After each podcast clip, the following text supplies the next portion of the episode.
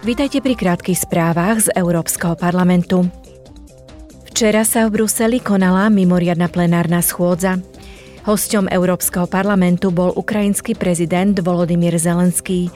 Predsednička Roberta Mecolová mu v priestoroch rokovacej sály hneď v úvode schôdze adresovala tieto slová. I am proud to say that this house... S hrdosťou môžem povedať, že tento dom európskej demokracie jeho poslanci a naša Európska únia stáli vždy za vami. Vieme, že bojujete nielen za hodnoty, ktoré vyznávate vy, ale aj za naše hodnoty. Za ideály, ktoré nás spájajú, ako to býva medzi bratmi a sestrami. Za ideály, ktoré z nás všetkých robia Európanov. Pretože Ukrajina je Európa a budúcnosť vášho národa je v Európskej únii. Because Ukraine is Europe and your nature, nation's future is in the European Union.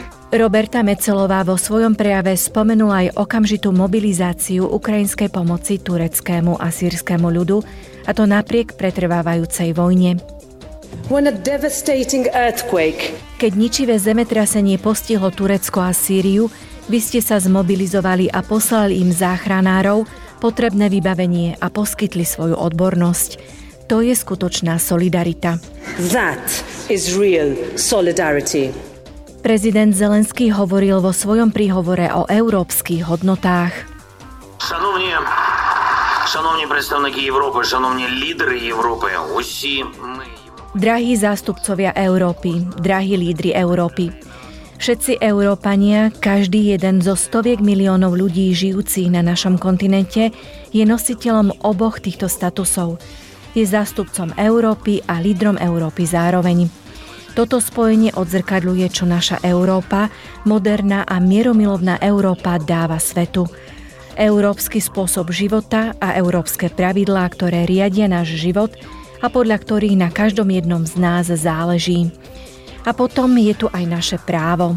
Європейський спосіб життя, європейські правила життя коли кожен і кожна мають значення. When the law rules. Zelenský vo svojom príhovore spomenul aj ruský národ. Щоб бути здатним вести цю війну, Кремль aby bolo možné viesť túto vojnu, Kremel absolútne cynicky, dôsledne, krok za krokom ničil to, čo my spolu s vami považujeme za základ našej Európy. V Rusku bola tiež zničená posvetná hodnota ľudského života, Ruským vládnym činiteľom nezáleží na ľudských životoch. Záleží im len na tých, ktorí žijú za múrmi Kremľa, na ich príbuzných a ich peňaženkách. Zvyšných 140 miliónov občanov je pre Kremel len telami, ktoré nosia zbranie. Tie prichádzajú na Ukrajinu ako na boisko, aby tam prinútili druhých poslušnosti či udržali poslušnosť medzi sebou зброї на полі бою, тримати інших в покорі або самим бути в покорі. Верховенство Na konci stretnutia zaznela v sále ukrajinská a európska hymna.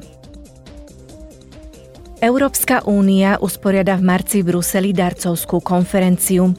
Jej cieľom je zmobilizovať a skoordinovať medzinárodnú pomoc pre Turecko a Sýriu, ktoré v pondelok zasiahlo ničivé zemetrasenie.